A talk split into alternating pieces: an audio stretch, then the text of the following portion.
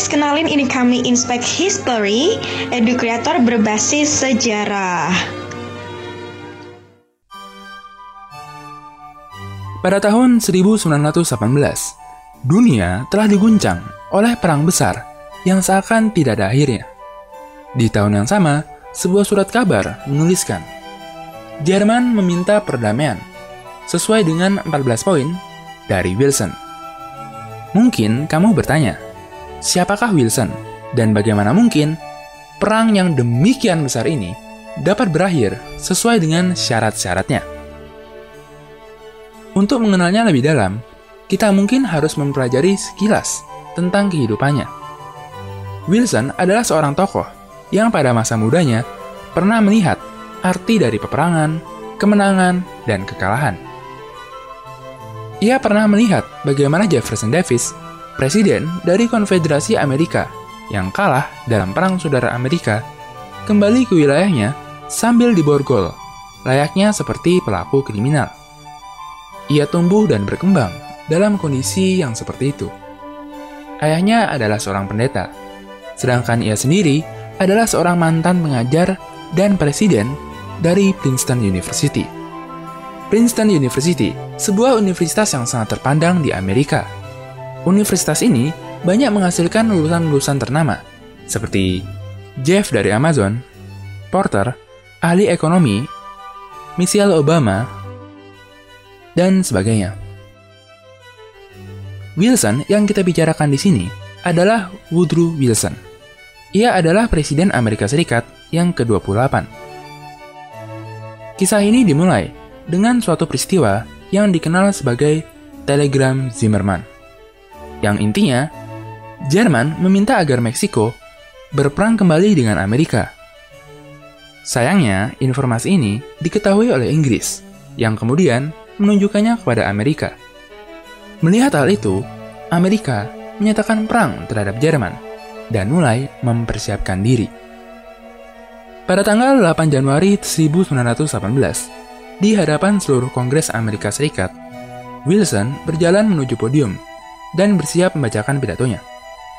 Dalam pidatonya, ia menceritakan bagaimana Jerman yang sering kali dianggap sebagai penjahat perang sekalipun menunjukkan niatnya untuk mencapai perdamaian. Ia menyebut bagaimana perjanjian Brest-Litovsk merupakan bukti bahwa Jerman beserta sekutunya serta Rusia telah berhasil mencapai perdamaian di front timur. Namun bagi Wilson, sebuah perjanjian damai yang didasarkan atas keinginan suatu pihak dengan memaksakan keinginannya terhadap pihak yang kalah hanya akan menunda konflik lainnya.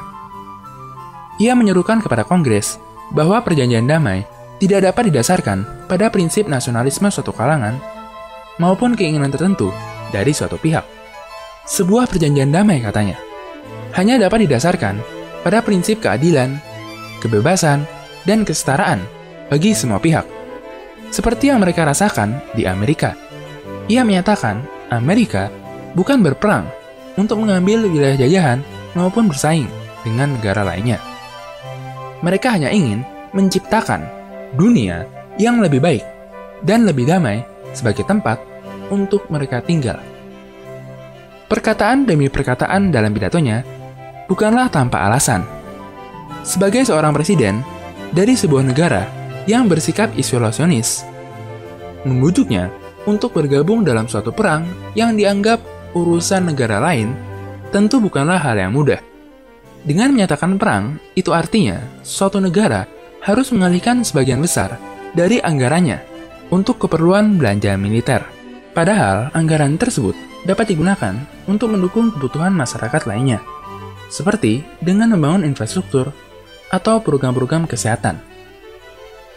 Namun, karena insiden telegram Zimmerman, Amerika akhirnya memutuskan untuk berperang melawan Jerman. Lalu apa tujuan Amerika berperang? Menurut pidato dari Wilson, Amerika berperang demi memperjuangkan perdamaian dunia. Namun, bagaimana caranya untuk mencapai perdamaian dunia? Menurut Wilson, ada 14 syarat yang harus dipenuhi demi terciptanya dunia yang lebih damai. 14 syarat inilah yang akan dikenal sebagai 14 pasal perdamaian dari Presiden Wilson. Di kemudian hari, 14 pasal perdamaian akan menjadi dasar dari perjanjian damai yang kita kenal sebagai perjanjian Versailles. Apakah isi dari 14 pasal perdamaian itu? Nantikan jawabannya di video kami yang akan datang. Hai, bantu kami dalam memproduksi lebih banyak konten sejarah dengan mengklik tombol subscribe. Dan jangan ragu untuk memberikan saran, komentar, atau pertanyaan. Terima kasih.